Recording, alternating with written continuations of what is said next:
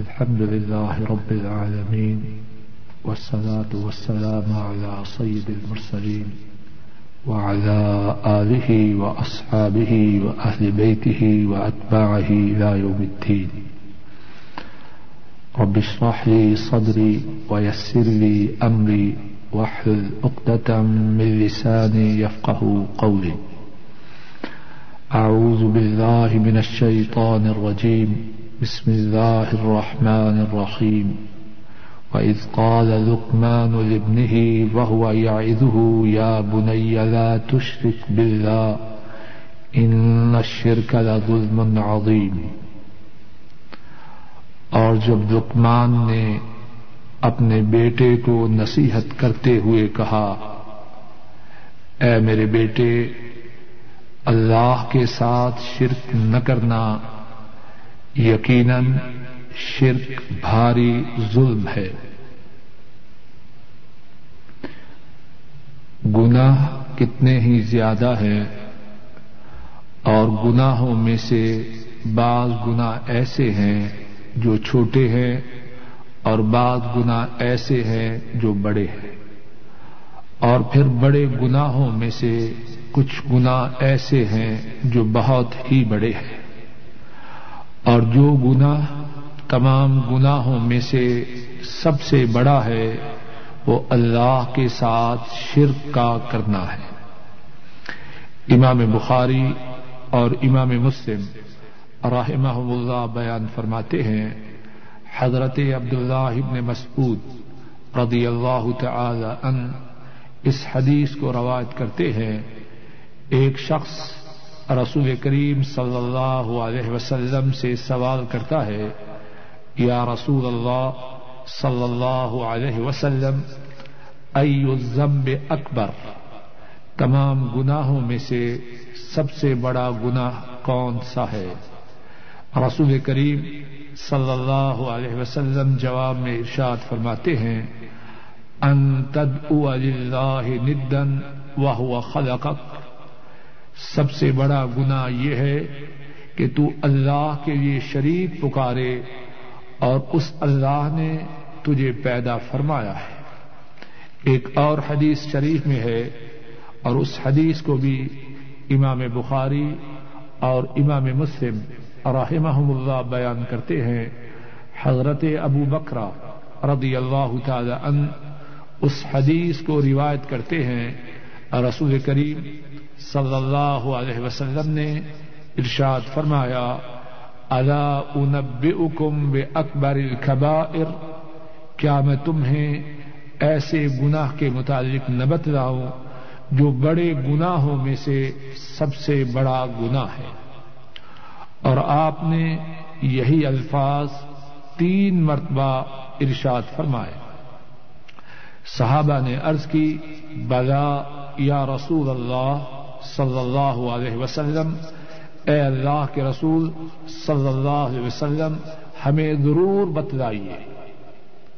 رسول کریم صلی اللہ علیہ وسلم نے ارشاد فرمایا، الاشراک باللہ و عقوق الوالدین الحدیث۔ آپ صلی اللہ علیہ وسلم نے جواب میں ارشاد فرمایا، اللہ کے ساتھ شرک کا کرنا اور والدین کی نافرمانی۔ اس حدیث پاک سے بھی یہی بات معلوم ہوئی کہ تمام گناہوں میں سے جو گناہ سب سے بڑے ہیں، ان گناہوں میں سے بھی جو گناہ پہلے نمبر پر ہے، وہ اللہ کے ساتھ شرک کا کرنا ہے۔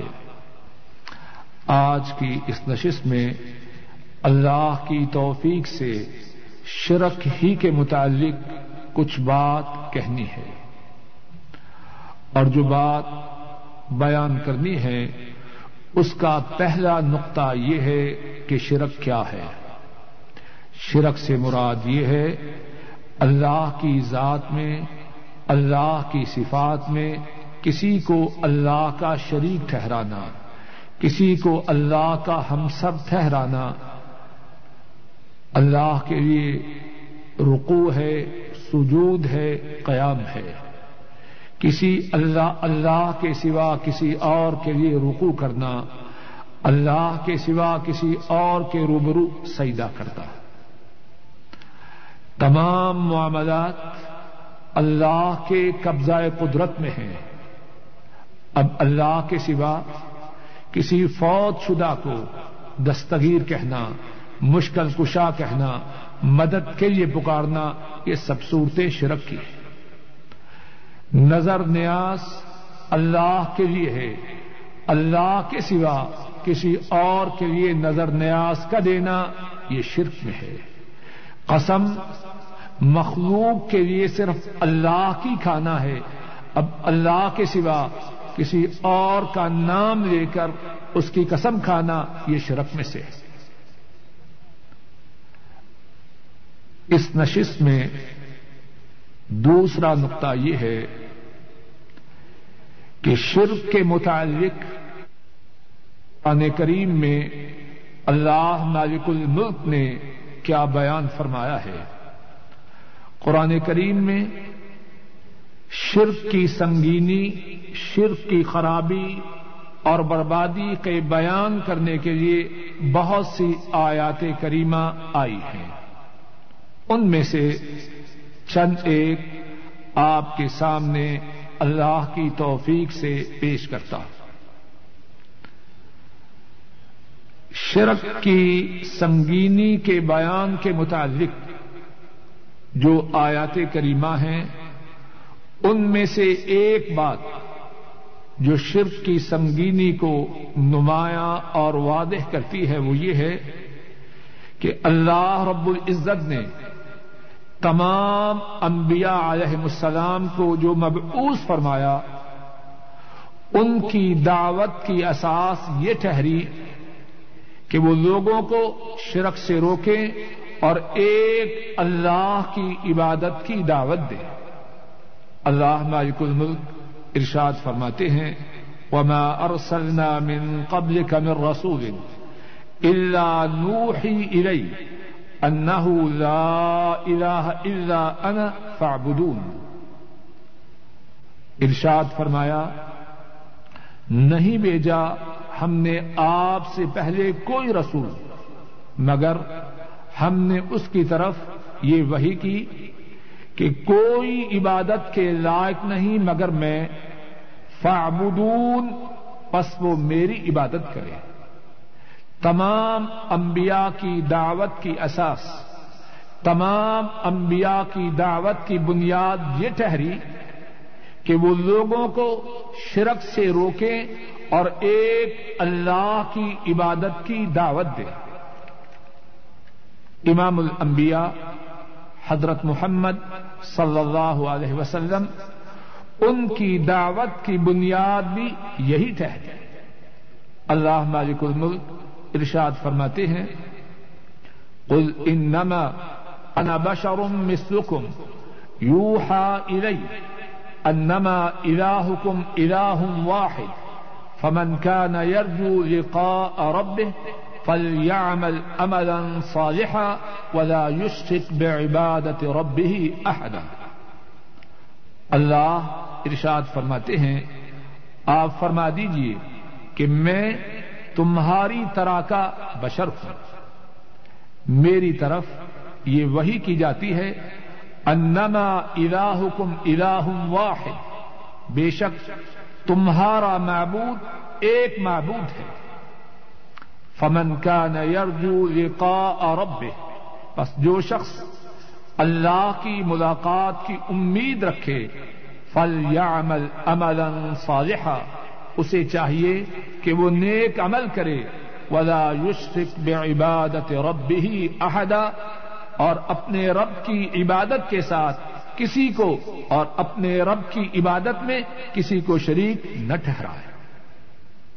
تو قرآن کریم سے شرک کے متعلق جو باتیں معلوم ہوتی ہیں، ان میں سے پہلی بات یہ عرض کر رہا ہوں۔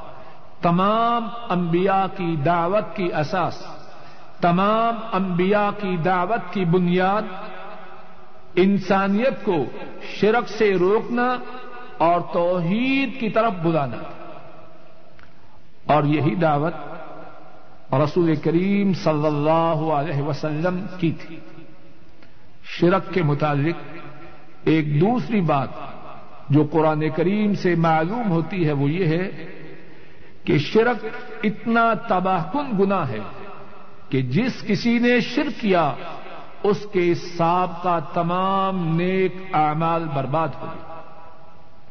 ایک شخص بہت زیادہ نمازیں ادا کرتا ہے، بہت زیادہ رودے رکھتا ہے، بہت زیادہ حج اور عمرہ کرتا ہے، بہت زیادہ صدقہ و خیرات کرتا ہے۔ اگر اس نے شرک کیا، شرک اتنا تباہ کن اور اعمال کو برباد کرنے والا عمل ہے کہ شرک کی وجہ سے سابقہ تمام نیکیاں اکارت جائیں گی سابقہ تمام نیکیاں برباد ہو جائیں۔ گی قرآن کریم میں اللہ مالک الملک ارشاد فرماتے ہیں، وَلَقَدْ أُوحِيَ إِلَيْكَ وَإِلَى الَّذِينَ مِن قَبْلِكَ، لَئِنْ أَشْرَكْتَ لَيَحْبَطَنَّ عَمَلُكَ، وَلَتَكُونَنَّ مِنَ الْخَاسِرِينَ۔ اور بے شک، آپ کی طرف وہی کی گئی، اور ان لوگوں کی طرف وہی کی گئی جو آپ سے پہلے تھے۔ کیا وہی آئی؟ اگر آپ نے شرک کیا، تو آپ کے عمل برباد ہو جائیں گے، اور آپ ضرور خسارہ پانے والوں میں سے ہو جائیں حضرات کرام، یہ خطاب کس سے ہے؟ یہ خطاب امام الانبیاء، قائد المرسلین، حبیب رب العالمین، حضرت محمد صلی اللہ علیہ وسلم سے ہے۔ اور یہ وہ خطاب ہے کہ اللہ نے یہ خطاب تمام انبیاء سے فرمایا۔ اور اس میں کوئی شک و شبہ نہیں۔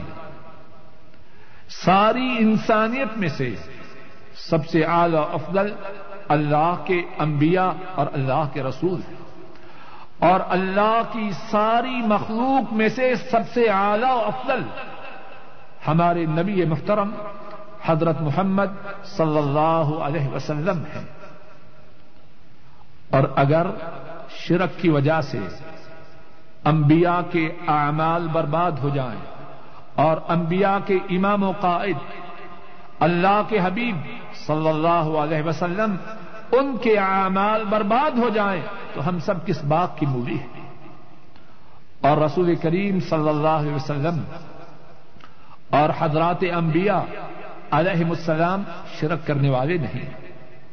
بات کے سمجھانے کی غرض سے، شرک کی سنگینی کو ذہن نشین کرنے کے لیے اللہ مالک الملک یہ فرما رہے ہیں، اگر انبیاء اور انبیاء کے امام بھی شرک کریں، ان کے سارے اعمال برباد ہو جائیں۔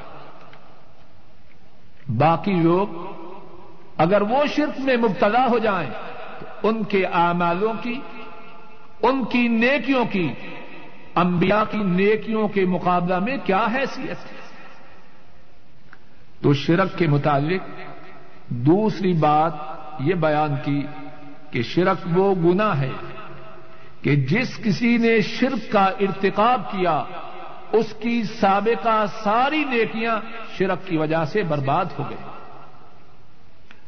شرک کے متعلق قرآن کریم میں ایک اور بات یہ ہے کہ شرک کرنے والا نجس ہو جاتا ہے، شرک کرنے والا پلید ہو جاتا ہے۔ اللہ مالک الملک ارشاد فرماتے ہیں، یا ایوہ الذین آمنوا، انما المشرکون نجس، فلا يقرب المسجد الحرام بعد عامهم هذا۔ اے ایمان والو، یقیناً مشرق ناپاک ہیں، پلید ہیں، نجس ہیں۔ اور وہ اس سال کے بعد حرمت والی مسجد کے قریب نہ بھٹکے۔ تو شرک کے متعلق تیسری بات یہ بیان کر رہا ہوں کہ شرک وہ تباہ کن اور برباد کرنے والا عمل ہے کہ جس نے شرک کیا، قرآن کریم کی روح سے وہ ناپاک اور نجس ہو گیا شرک کے متعلق ایک چوتھی بات یہ ہے کہ اہل ایمان ان کو یہ حکم ہے کہ وہ مشرکوں کی صحبت میں نہ رہے، مشرکوں کی صحبت سے دور رہے۔ قرآن کریم میں اللہ مالک الملک ارشاد فرماتے ہیں، ولا تنكحوا المشركات حتى يؤمن ولا أمة مؤمنة خير من مشركة ولو أعجبتكم فرمایا مشرق عورتوں سے نکاح نہ کرو۔ یہاں تک کہ وہ ایمان لے آئے۔ اور فرمایا، ایماندار جو باندھی ہے، ایماندار جو لونڈی ہے، وہ شرک کرنے والی آزاد عورت سے اچھی ہے۔ اگرچہ وہ آزاد شرک کرنے والی عورت تمہیں پسند ہے ولا تن کے حل مشرقین حتہ منو ولا عبد مؤمن خیر من مشرق ولو اعجبکم اور فرمایا مشرق مردوں سے نکاح نہ کرو۔ یہاں تک کہ وہ ایمان لے آئے۔ اور جو ایماندار غلام ہے وہ اس آداد مرد سے اچھا ہے جو شرک کرنے والا ہے۔ اگرچہ تمہیں وہ شرک کرنے والا آداد شخص بھلا محسوس ہو۔ فرمایا الا اکیت اون یہ جو مشرق مرد اور شرک کرنے والی عورتیں ہیں، یہ جہنم کی آگ کی طرف دعوت دیتے ہیں۔ واللہ یدعو الى الجنت والمغفرت باذن اور اللہ اپنے حکم کے ساتھ جنت اور مغفرت کی طرف بلاتا ہے۔ وَيُبَيِّنُ آيَاتِهِ لِلنَّاسِ لَعَلَّهُمْ يَتَذَكَّرُونَ اور اللہ لوگوں کے لیے اپنی آیات کو کھول کر بیان کرتے ہیں تاکہ وہ نصیحت پکڑے۔ تو چوتھی بات مشکین کے متعلق قرآن کریم کی آیات کریمہ کی روشنی میں جو بیان کر رہا ہوں وہ یہ ہے کہ اہل ایمان کو حکم ہے کہ وہ مشرق مرد اور مشرق عورتوں کی صحبت اختیار نہ کرے۔ ہاں اگر کوئی شخص مشرقوں کی مجلس میں اس غرض سے جائے یا مشرقوں کو اپنی مجلس سے اس غرض میں بلائے کہ ان کو دین کی دعوت دینی ہے، شرک سے روکنا ہے، تو یہ بات درست لیکن ان سے دوستی رکھنا، ان سے تعلق رکھنا، ان سے موالات رکھنا اسلام میں اس بات کی اجازت ہے۔ شرک کے متعلق ایک پانچویں بات قرآن کریم میں یہ ہے کہ اگر کوئی شخص شرک کی حالت میں مر گیا۔ اس نے توبہ نہ کی۔ شرک کی حالت ہی میں اس دنیا سے روانہ ہو گیا۔ کل قیامت کے دن اللہ اس کے شرک کو، شرک کے گناہ کو معاف نہ فرمائے۔ شرک کے سوا جتنے گناہ ہیں، اللہ چاہیں تو ان گناہوں کے کرنے والوں کو معاف فرما دیں گے۔ اور اگر چاہیں تو انہیں سدا دیں گے۔ لیکن جس کسی نے شرک کا ارتقاب کیا اور توبہ کیے بغیر شرک کی ہی حالت میں اس دنیا سے روانہ ہو گیا، کل قیامت کے دن اس کے لیے اس کے شرک کے گناہ کی معافی نہیں۔ قرآن کریم میں اللہ مالک الملک ارشاد فرماتے ہیں، ان اللہ لا يغفر ان يشرك به ويغفر ما دون ذلك لمن يشاء ومن يشرك بالله فقد افترى اثما عظيما فرمایا یقیناً اللہ اس بات کو معاف نہیں فرماتے کہ ان کے ساتھ شرک کیا جائے اور شرک کے سوا جو دوسرے گنا ہیں جس کو چاہیں گے معاف کر دیں گے اور جس نے اللہ کے ساتھ شرک کیا، اس نے بہت بڑا بہتان باندھا۔ قرآن کریم کی اس آیت کریمہ سے واضح طور پر یہ بات معلوم ہوئی کہ اگر کوئی شخص شرک کی حالت میں مر گیا، شرک سے توبہ نہ کی، اس کے نامہ اعمال میں شرک ہوا اس کے لیے کل قیامت کے دن معافی کا دروازہ بند۔ قرآن کریم میں ایک اور مقام پر اللہ مالک الملک ارشاد فرماتے ہیں، ان اللہ لا يغفر ان يشرك به ويغفر ما دون ذلك لمن يشاء ومن يشرك بالله فقد ضل ضلالا بعيدا فرمایا یقیناً اللہ اس بات کو معاف نہیں کرتے کہ ان کے ساتھ شرک کیا جائے۔ اور اس کے سوا جو گنا ہے جس کو چاہیں گے معاف کر دیں گے۔ اور جس کسی نے اللہ کے ساتھ شرک کیا، وہ راہ سے دور بٹک گیا۔ تو پانچویں بات قرآن کریم کی آیات کریمہ کی روشنی میں یہ بیان کی گئی کہ صرف اتنا سنگین گنا ہے کہ کل قیامت کے دن اس کے سوا باقی جتنے گنا ہیں، اللہ چاہیں تو معاف فرما دیں گے، لیکن شرک کے متعلق پہلے ہی سے فرما دیا کہ شرک کرنے والے کی کل قیامت کے دن معافی نہ ہو۔ شرک کے متعلق قرآن کریم میں ایک چھٹی بات یہ ہے کہ مشرق پر اللہ نے جنت کو حرام قرار دیا ہے۔ اس کا ٹھکانہ جہنم ہے اور جنت میں جانا اس کے لیے حرام ہے۔ قرآن کریم میں اللہ مالک الملک ارشاد فرماتے ہیں انه من يشرك بالله فقد حرم الله عليه الجنة ومأواه النار وما للظالمين من انصار۔ یقیناً جس نے اللہ کے ساتھ شرک کیا، اس پر اللہ نے جنت کو حرام قرار دے دیا۔ اور اس کا ٹھکانہ جہنم ہے اور ظالموں کے لیے کوئی مددگار نہیں۔ تو چھٹی بات یہ بیان کی کہ قرآن کریم کی آیات کریمہ کی روح سے مشرق پر جنت میں جانا حرام ہے اور اس کا ٹھکانہ جہنم کی آگ ہے۔ شرک کے متعلق ایک ساتویں بات قرآن کریم کی آیات کریمہ میں یہ ہے کہ جو شخص شرک کی حالت میں مر جائے اور شرک سے توبہ نہ کرے، ایمانداروں کو اس بات کی اجازت نہیں کہ وہ اللہ سے اس کے گناہوں کی معافی کا سوال کرے۔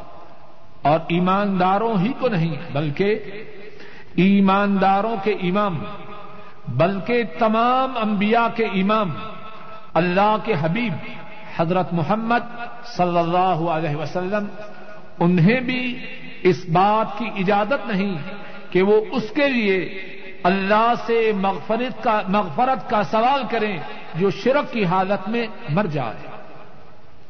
قرآن کریم میں اللہ مالک الملک ارشاد فرماتے ہیں، ما كان للنبي والذين آمنوا أن يستغفروا للمشركين ولو كانوا أولي قربى من بعد ما تبين لهم أنهم أصحاب الجحيم ارشاد فرمایا، نبی کے لیے اور اہل ایمان کے لیے یہ جائز نہیں کہ وہ شرک کرنے والوں کے لیے استغفار کرے۔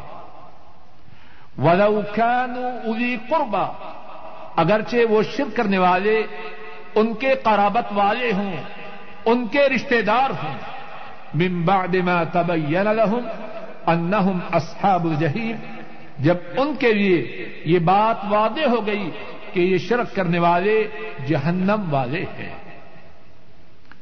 تو شرک کے متعلق قرآن کریم کی آیات کریمہ کی روح سے ساتویں بات یہ ہے کہ جو شخص شرک کی حالت میں مر جائے۔ نبی کریم صلی اللہ علیہ وسلم اور اہل ایمان، ان کو اس بات کی اجازت نہیں کہ وہ ایسے شرک کی حالت میں مرنے والوں کے لیے اللہ سے مغفرت کا سوال کرے۔ تو آج کی نشست میں جو دوسری بات بیان کی گئی وہ یہ تھی کہ قرآن کریم میں اللہ مالک الملک نے شرک کے متعلق اور شرک کرنے والوں کے متعلق کیا فرمایا ہے؟ اور اللہ مالک الملک نے قرآن کریم میں شرک اور مشرقوں کے متعلق جو کچھ فرمایا ہے، وہ تو بہت زیادہ ہے۔ جو باتیں عرض کی، وہ سات تھی اور دوبارہ ان سات باتوں کو دہراتا ہوں۔ پہلی بات یہ بیان کی گئی کہ تمام انبیاء کی دعوت کی اساس، تمام انبیاء کی دعوت کی بنیاد اللہ کی توحید کی طرف، ایک اللہ کی بندگی کی طرف انسانوں کو بلانا اور شرک سے روکنا تھا۔ اور اسی چیز کی دعوت رسول کریم صلی اللہ علیہ وسلم نے اپنی امت کو دی۔ دوسری بات یہ بیان کی گئی کہ شرک وہ تباہ کن گنا ہے کہ پہلی تمام نیکیوں کو برباد کر جاتا ہے۔ اگر کسی نے شرک کیا، اس کے نامہ اعمال میں کتنی بھی نیکیاں کیوں نہ ہو، شرک کرنے کی وجہ سے ساب کا تمام نیک اعمال برباد ہو جاتے ہیں۔ شرک کے متعلق تیسری بات قرآن کریم کی آیات کریمہ کی روشنی میں یہ بیان کی گئی کہ شرک کرنے کی وجہ سے شرک کرنے والا ناپاک، پلید اور نجس ہو جاتا ہے۔ چوتھی بات یہ بیان کی گئی کہ مشرقوں سے اہل ایمان کو دور رہنا چاہیے۔ نہ مشرق عورتوں سے نکاح ہو، نہ مشرق مردوں سے نکاح۔ ہو شرک کے متعلق پانچویں بات یہ بیان کی گئی کہ جو شخص توبہ کے بغیر شرک کی حالت میں مر جائے القیامت کے دن اس کے اس گناہ کی معافی نہیں۔ کی حالت میں مر جائے القیامت کے دن اس کے اس گناہ کی معافی نہیں۔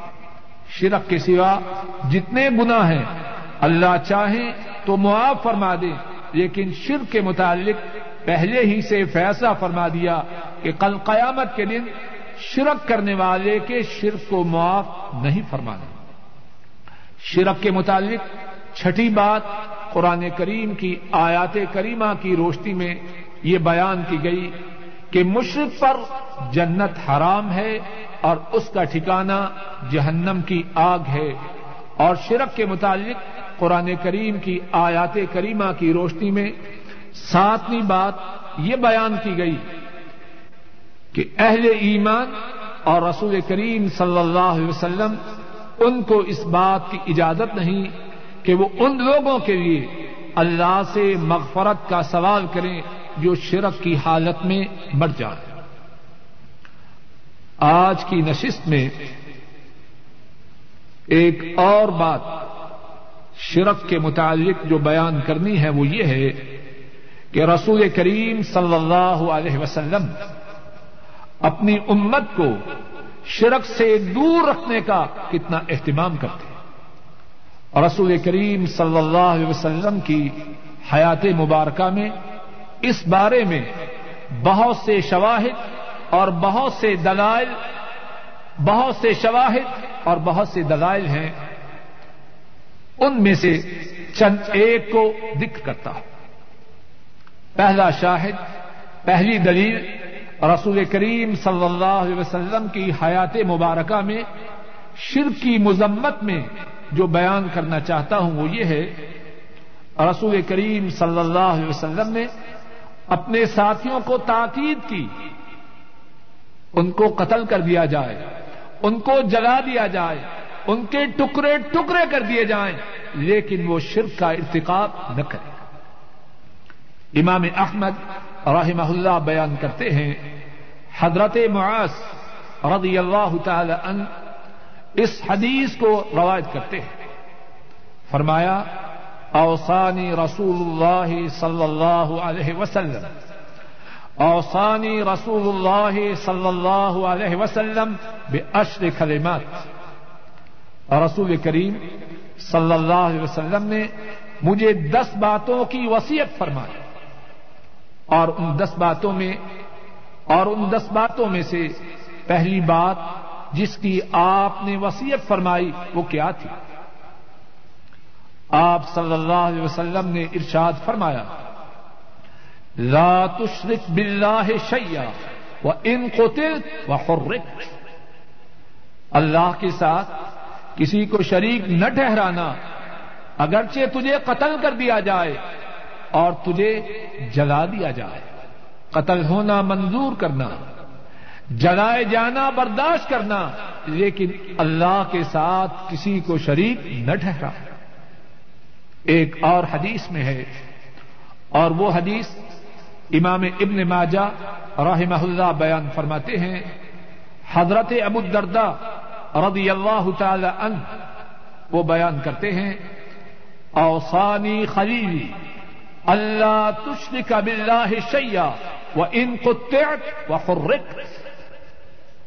حضرت ابو الدرداء رضی اللہ تعالی عنہ وہ بیان فرماتے ہیں، میرے خلیل نے مجھے وسیعت فرمائی۔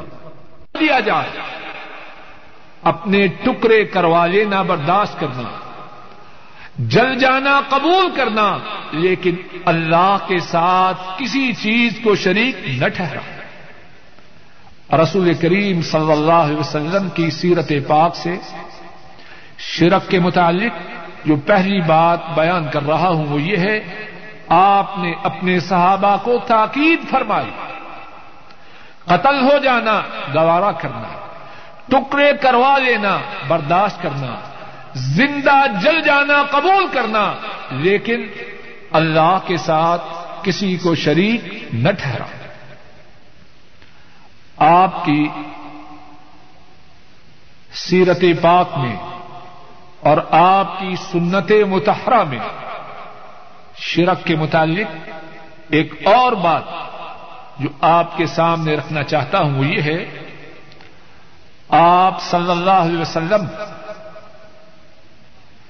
کوئی ایسی بات جس میں شرک کا شائبہ بھی ہو، اس کو برداشت نہ کرتے۔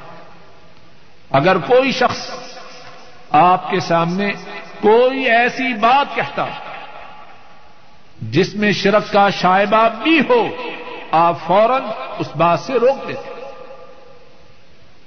امام احمد رحمہ اللہ بیان فرماتے ہیں، حضرت عمر رضی اللہ تعالی ان وہ بیان کرتے ہیں کن تو فی رقب اسیر و فی غزا ما رسول اللہ صلی اللہ علیہ وسلم۔ فحلف، فقلت، لا و ابی۔ عمر فاروق رضی اللہ تعالی عنہ۔ وہ بیان فرماتے ہیں، میں ایک غزوہ میں، جس میں کہ ہم سب رسول کریم صلی اللہ علیہ وسلم کی معیت میں تھے۔ آپ کی امامت میں سفر کر رہے تھے۔ عمر فاروق رضی اللہ تعالی عنہ بیان فرما رہے میں ایک قافلے میں تھا اور ہم سب ایک غزوہ میں رسول کریم صلی اللہ علیہ وسلم کی امامت و قیادت و سیادت میں چل رہے تھے۔ فرماتے ہیں، میں نے قسم کھائی۔ اور میں نے قسم کھاتے ہوئے اپنے باپ کی قسم کھائی، میرے باپ کی قسم۔ عمر فاروق رضی اللہ تعالیٰ فرماتے ہیں رجل من خلفی ایک شخص نے پیچھے سے مجھے ڈانٹا، مجھے جھڑکا۔ اور فرمایا، لا تحریفوا بآبائکم۔ اپنے باپوں کی قسم نہ کھاؤ۔ فلتفت فإذا أنا برسول الله صلی اللہ علیہ وسلم. عمر فاروق رضی اللہ تعالی عنہ فرماتے ہیں، میں نے پیچھے مڑ کے دیکھا تو میرے پیچھے حضرت محمد صلی اللہ علیہ وسلم تھے۔ ذرا غور کیجیے۔ عمر فاروق رضی اللہ تعالی عنہ اپنے باپ کی قسم کھاتے ہیں۔ حضرت صلی اللہ علیہ وسلم ان کے الفاظ کو سنتے، فوراً جھڑک دیتے، ڈانٹتے ہیں اور ارشاد فرماتے ہیں، اپنے باپوں کی قسم نہ کھاؤ۔ کتنے مسلمان ہیں، اسلام کی طرف ان کی نسبت ہے اور کس کس کی قسم نہیں کھاتے۔ رسول کریم صلی اللہ علیہ وسلم اللہ کے سوا کسی اور کی قسم کھانے کی اجازت نہیں دیتے۔ اور عمر فاروق رضی اللہ تعالی عنہ اپنے متعلق ارشاد فرماتے ہیں، جیسے کہ ان کا ارشاد ایک اور روایت میں ہے۔ فرماتے ہیں، اس واقعہ کے بعد میں نے ساری زندگی اللہ کے سوا کسی کی قسم نہ کھائی۔ ایک تیسرا واقعہ جس سے شرک سے امت کو روکنے کے متعلق آ حضرت صلی اللہ علیہ وسلم کا اہتمام واضح ہوتا ہے۔ وہ وہ ہے جو امام احمد رحمہ اللہ نے اپنی کتاب المسند میں بیان فرمایا ہے۔ حضرت عبداللہ ابن عباس رضی اللہ تعالی عنہما اس واقعہ کو نقل کرتے ایک شخص رسول کریم صلی اللہ علیہ وسلم کی خدمت میں حاضر ہوتا ہے اور کہتا ہے، ما شاء اللہ وشے جو اللہ چاہیں اور آپ چاہیں۔ کیا مقصد وہ ہوگا؟ جو اللہ چاہیں اور آپ چاہیں۔ رسول کریم صلی اللہ علیہ وسلم ساتھی کی اس بات کو سن کر ناراض ہوتے ہیں۔ اور ارشاد فرماتے ہیں، اجعلتنی واللہ ادنا، بل ما شاء اللہ وحدہ۔ کیا تو نے مجھے اور اللہ کو شریک بنا دیا؟ کیا تو نے مجھے اور اللہ کو برابر برابر کر دیا؟ بلکہ وہ ہوگا جو تنہا اللہ چاہے۔ اللہ اکبر۔ کتنا اہتمام ہے، کتنی توجہ ہے، کتنی فکر ہے کہ امت شرک میں مبتلا نہ ہو جائے۔ اور ذرا غور کیجیے لوگوں نے کتنے اللہ کے شریک بنا رکھے۔ فلاں چاہے فلاں چاہے فلاں چاہے۔ اگر اللہ کی مخلوق میں سے اللہ کی مشیت میں کوئی شریک ہو سکتا تو اللہ کے حبیب حضرت محمد صلی اللہ علیہ وسلم تھے۔ وہ وہ ہیں، نہ ان کے زمانہ میں، نہ ان سے پہلے، نہ قیامت تک۔ ان کے برابر اللہ کی ساری مخلوق میں سے کوئی نہیں۔ نہ انسانوں میں، نہ جنوں میں، نہ فرشتوں میں۔ اللہ کی ساری مخلوق میں سے سب سے اعلی، سب سے افضل، سب سے بلند و بالا ہے۔ اور وہ اس بات کی نفی کر رہے ہیں کہ اللہ کی مشیت میں، اللہ کے ارادہ میں، اللہ کی مردی میں، اللہ کے فیصلہ میں ان کی شراکت۔ اگر وہ اللہ کی مشیت میں، اللہ کے ارادہ میں اللہ کے چاہنے میں، اللہ کی مرضی میں شریک نہیں۔ اور کوئی اللہ کی مرضی میں، اللہ کے فیصلوں میں کیسے شریک ہو سکتا؟ حضرت صلی اللہ علیہ وسلم، آپ کی سنت متحرہ میں اور آپ کی سیرت پاک میں امت کو شرک سے دور رکھنے کے لیے کتنی ہی مثالیں ہیں۔ ایک اور مثال بیان کر کے بات کے آخری حصہ کو انشاءاللہ اللہ ارض کروں۔ امام مسلم رحمہ اللہ بیان فرماتے ہیں، حضرت علی رضی اللہ تعالی عنہ وہ بیان کرتے ہیں اور رسول کریم صلی اللہ علیہ وسلم نے ارشاد فرمایا لعن اللہ من ذبح لغیر اللہ. اللہ نے اس پہ لانت کی جس نے اللہ کے سوا کسی اور کے لیے ذبح کی. حضرات کرام، ذرا غور کیجیے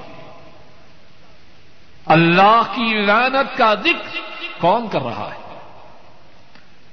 اللہ کی اس لعنت کا ذکر وہ کر رہے ہیں جو رحمت للعالمین ہے، سراپا رحمت ہے، مجسمہ شفقت ہے، لیکن جو اللہ کے ساتھ شرک کرے، اللہ کے سوا کسی اور کے لیے جانور ذبح کرے، اس کے متعلق رحمت للعالمین، مجسمہ رحمت، سراپا شفقت، رعوف مسلمانوں کے لیے شفقت کرنے والے، مہربانی کرنے والے صلی اللہ علیہ وسلم کیا فرما رہے اللہ کی اس پہ لانت ہو جو اللہ کے سوا کسی اور کے لیے ذبح کر تو آج کی نشست میں تیسرا نقطہ جس کے متعلق اللہ کی توفیق سے گفتگو ہو رہی ہے وہ یہ ہے کہ رسول کریم صلی اللہ علیہ وسلم اپنی امت کو شرک سے دور رکھنے کے لیے بہت زیادہ اہتمام فرماتے اور اس سلسلے میں چار باتیں آپ کی سیرت متحرہ کے حوالے سے، آپ کی سنت پاک کے حوالے سے بیان کی۔ ان میں سے پہلی بات یہ بیان کی کہ آ حضرت صلی اللہ علیہ وسلم نے اپنے صحابہ کو اس بات کی تاکید کی۔ قتل ہو جانا گوارا کریں۔ اپنے ٹکڑے کروا لینا، برداشت کریں۔ جل جانا، قبول کریں۔ لیکن اللہ کے ساتھ کسی چیز کو شریک نہ ٹھہرائیں۔ آپ کی سیرت متحرہ کے حوالہ سے دوسری بات یہ بیان کی آپ کے سامنے عمر فاروق رضی اللہ تعالی عنہ نے اپنے باپ کی قسم کھائی۔ آ حضرت صلی اللہ علیہ وسلم نے ان کو جھڑک دیا اور فرمایا، اپنے باپوں کی قسم نہ کھا۔ تیسری بات، آپ کی سیرت متحرہ اور آپ کی سنت پاک کے حوالہ سے یہ بیان کی۔ آپ کے سامنے ایک شخص نے جب یہ کہا، وہ ہوگا جو آپ چاہیں یا اللہ چاہیں، تو آپ صلی اللہ علیہ وسلم ناراض ہوئے اور فرمایا، تو نے مجھے اللہ کا شریک بنا دیا ہے۔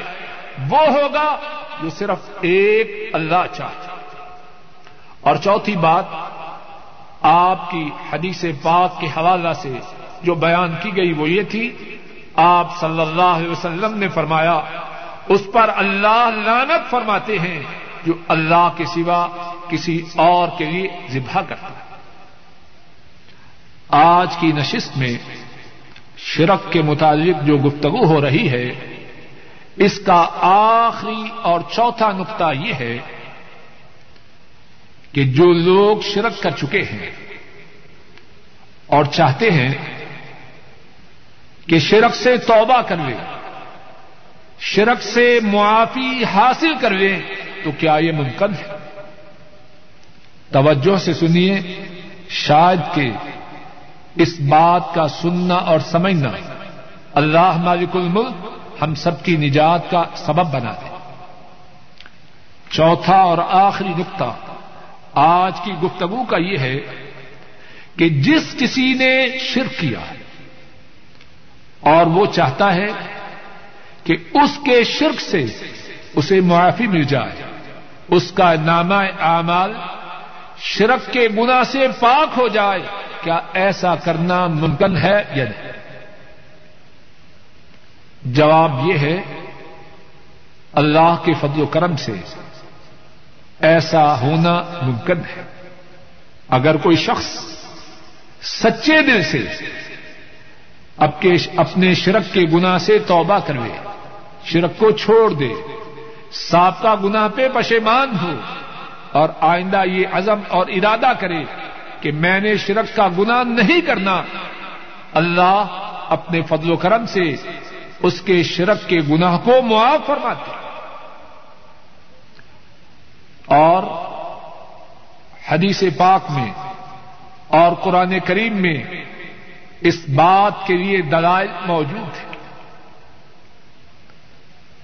امام بخاری راہ محلہ بیان فرماتے ہیں، حضرت عبداللہ ابن عباس رضی اللہ تعالی عنہما، وہ بیان کرتے ہیں، ان ناسا من اہل الشرک كانوا قد قتلوا فاكثروا وذنوا فاكثروا فاتوا النبي صلى الله عليه وسلم، فقالوا ان الذي تقول وتدعو اليه لحسن۔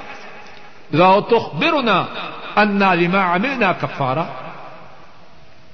حضرت عبداللہ ابن عباس رضی اللہ تعالی عنہما بیان فرماتے ہیں، کچھ مشرق لوگ، شرک کرنے والے لوگ نبی کریم صلی اللہ علیہ وسلم کی خدمت میں حاضر ہوئے۔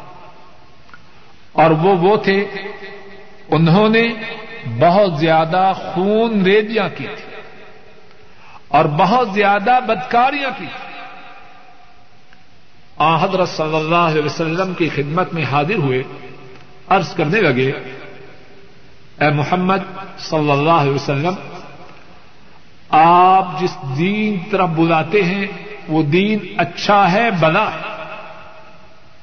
لیکن ہمیں بتلائیے، ہم جو گناہ کر چکے ہیں، کیا ان کی معافی کی کوئی صورت ہے؟ رسول کریم صلی اللہ علیہ وسلم خاموش ہو گیا اللہ کی طرف سے جبریل امین ان کے اس سوال کا جواب لے کے اور اللہ کی کرم نوازی ہے۔ اللہ کی نوازش ہے انسانوں پر کہ اللہ نے ان کے اس سوال کا جو جواب دیا وہ آج تک قرآن کریم کی آیات کی صورت میں محفوظ ہے اور انشاءاللہ اللہ ہمیشہ ہمیشہ محفوظ رہے۔ عبداللہ ابن عباس رضی اللہ تعالی عنہما بیان فرماتے ہیں، جبریل امین یہ آیات کریمہ لے کے آئے۔ قل یا عبادی الذین اسرفوا على انفسهم لا تقنطوا من رحمت اللہ، ان اللہ یغفر الذنوب جميعا انه هو الغفور الرحیم۔ آپ فرما دیجیے، اے میرے وہ بندو، جنہوں نے اپنی جانوں پہ ظلم کیے۔ لا تقنطوا من رحمت اللہ اللہ کی رحمت سے نہ امید نہ ہو جاؤ۔ ان اللہ یغفر الذنوب جميعا بے شک اللہ تمام گناہوں کو معاف کرتے انه هو الغفور الرحیم۔ بے شک وہ اللہ معاف کرنے والے مہربان ہیں۔ ذرا غور کیجیے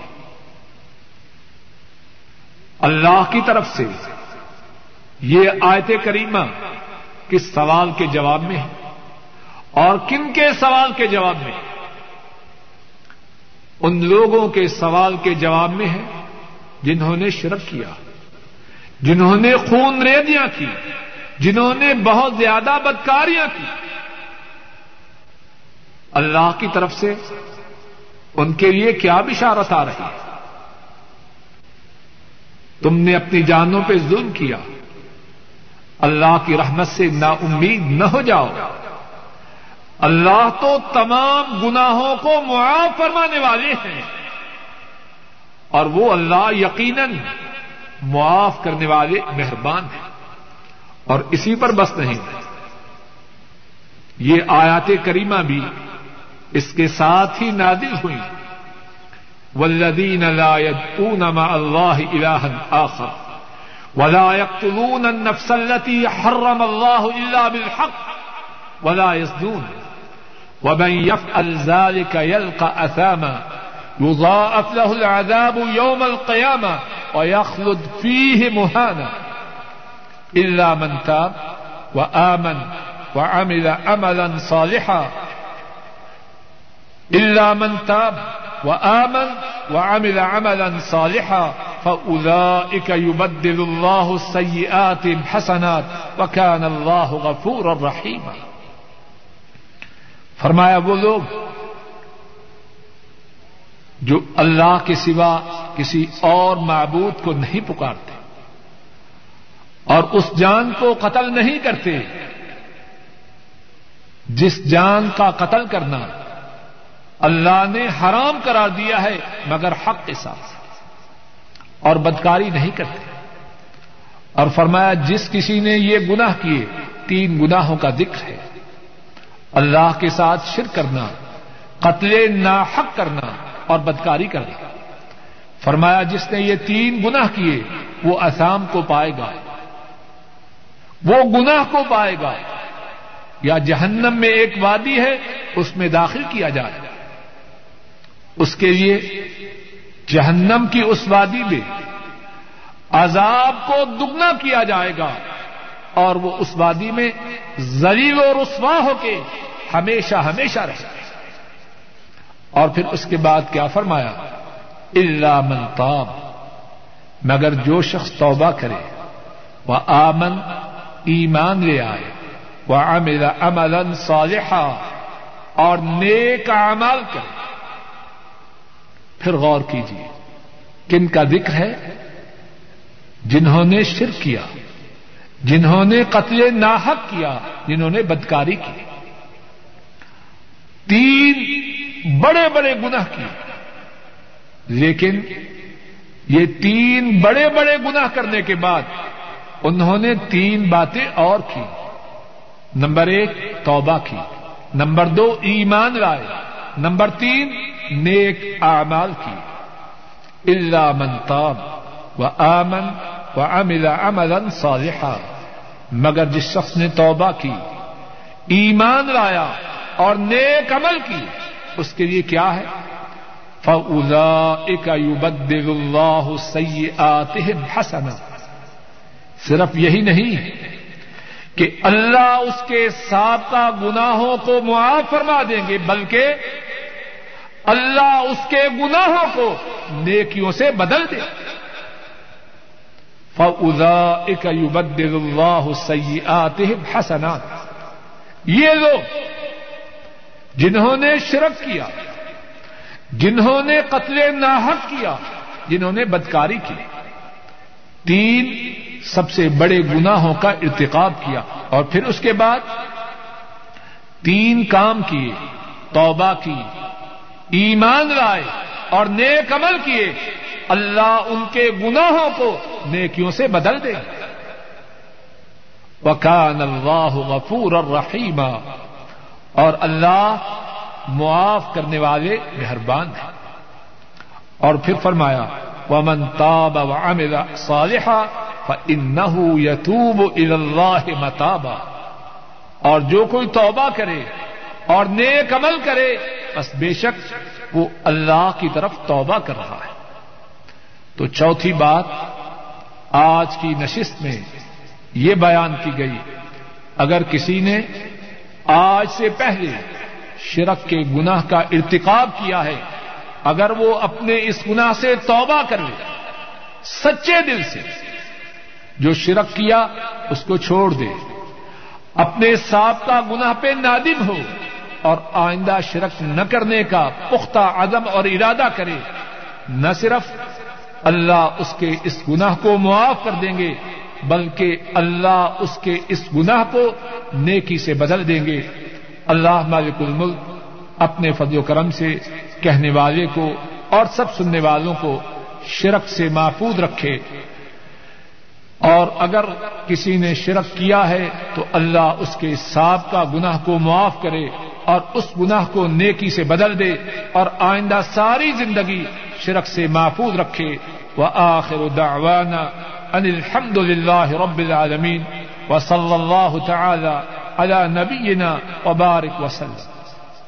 وإنا نحمدك ونستعينك ونستهديك ونستغفرك ونتوب إليك ونثني عليك الخير كله نشكرك ولا نكفرك ونخلع ونترك من يفجرك اللهم إياك نعبد ولك نصلي ونسجد وإليك نسعى ونحفد نرجو رحمتك ونخشى عذابك إن عذابك الجد الود بالكفار ملحق.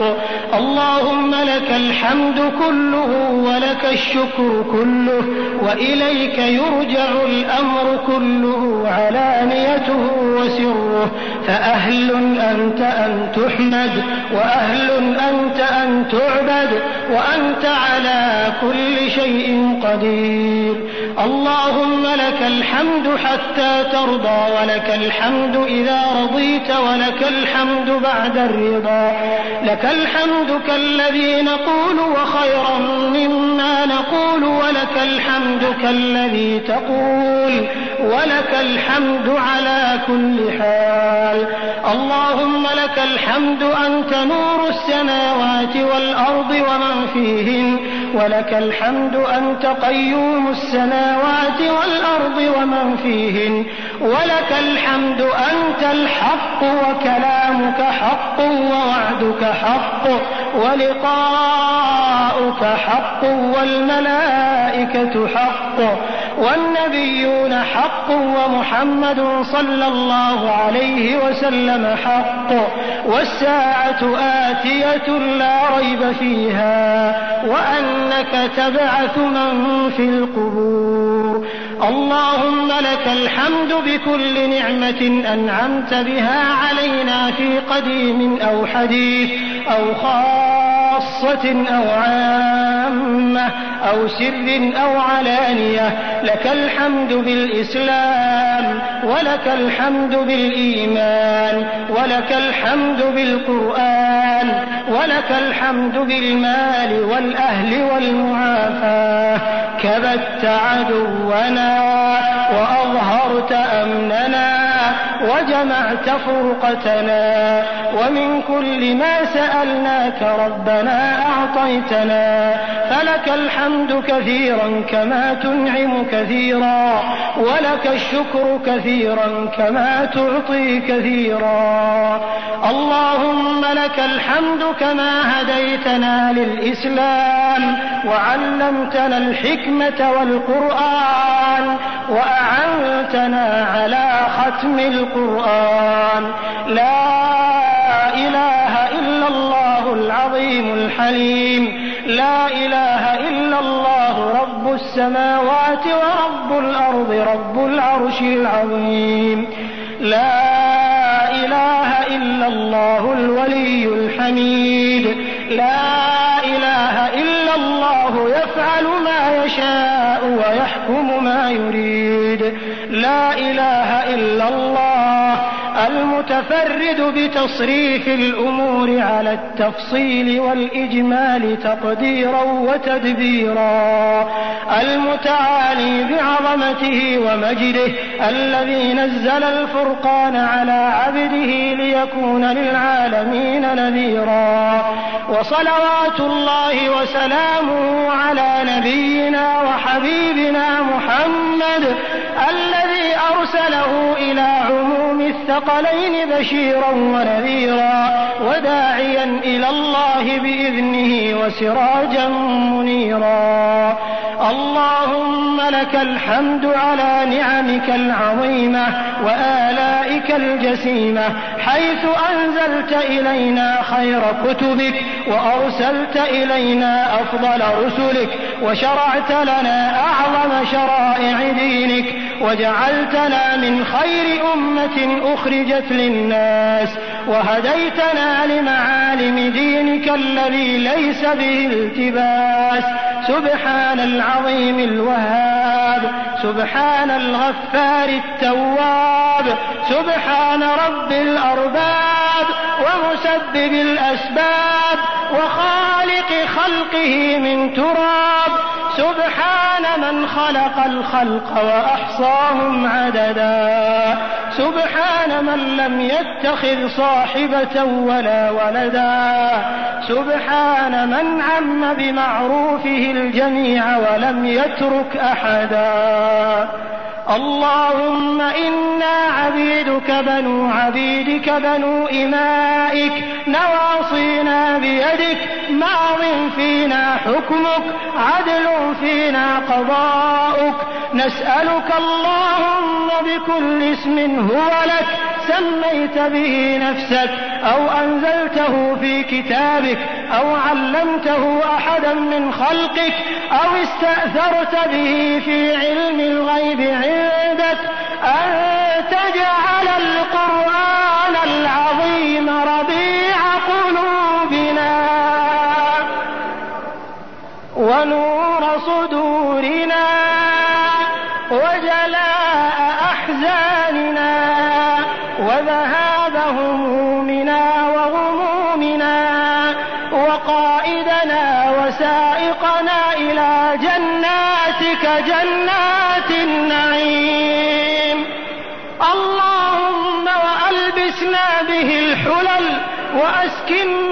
به الظلل وادفع عنا به النقم وزدنا به من النعم. يا ذا الجلال والإكرام.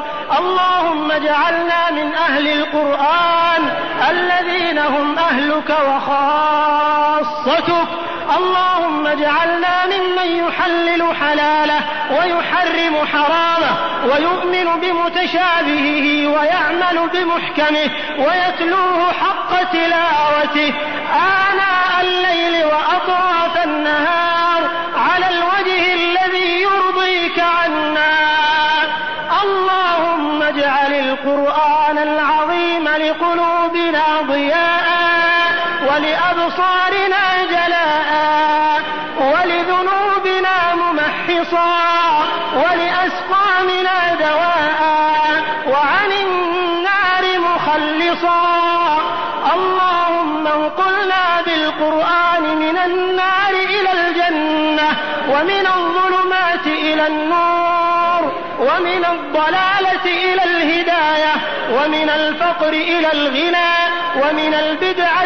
السنة ومن الفرقة والخلاف إلى الاجتماع والاعتصام. يا ذا الجلال والإكرام، يا ذا الطول والإنعام. اللهم ذكرنا منه ما نسينا، وعلمنا منه ما جهلنا.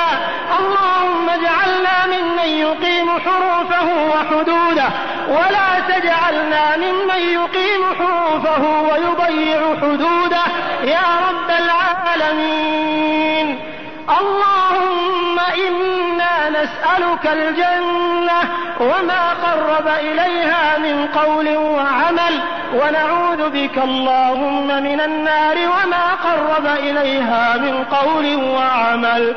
اللهم اهدنا فيمن هديت وعافنا فيمن عافيت وتولنا فيمن توليت وبارك لنا فيما أعطيت وقنا شر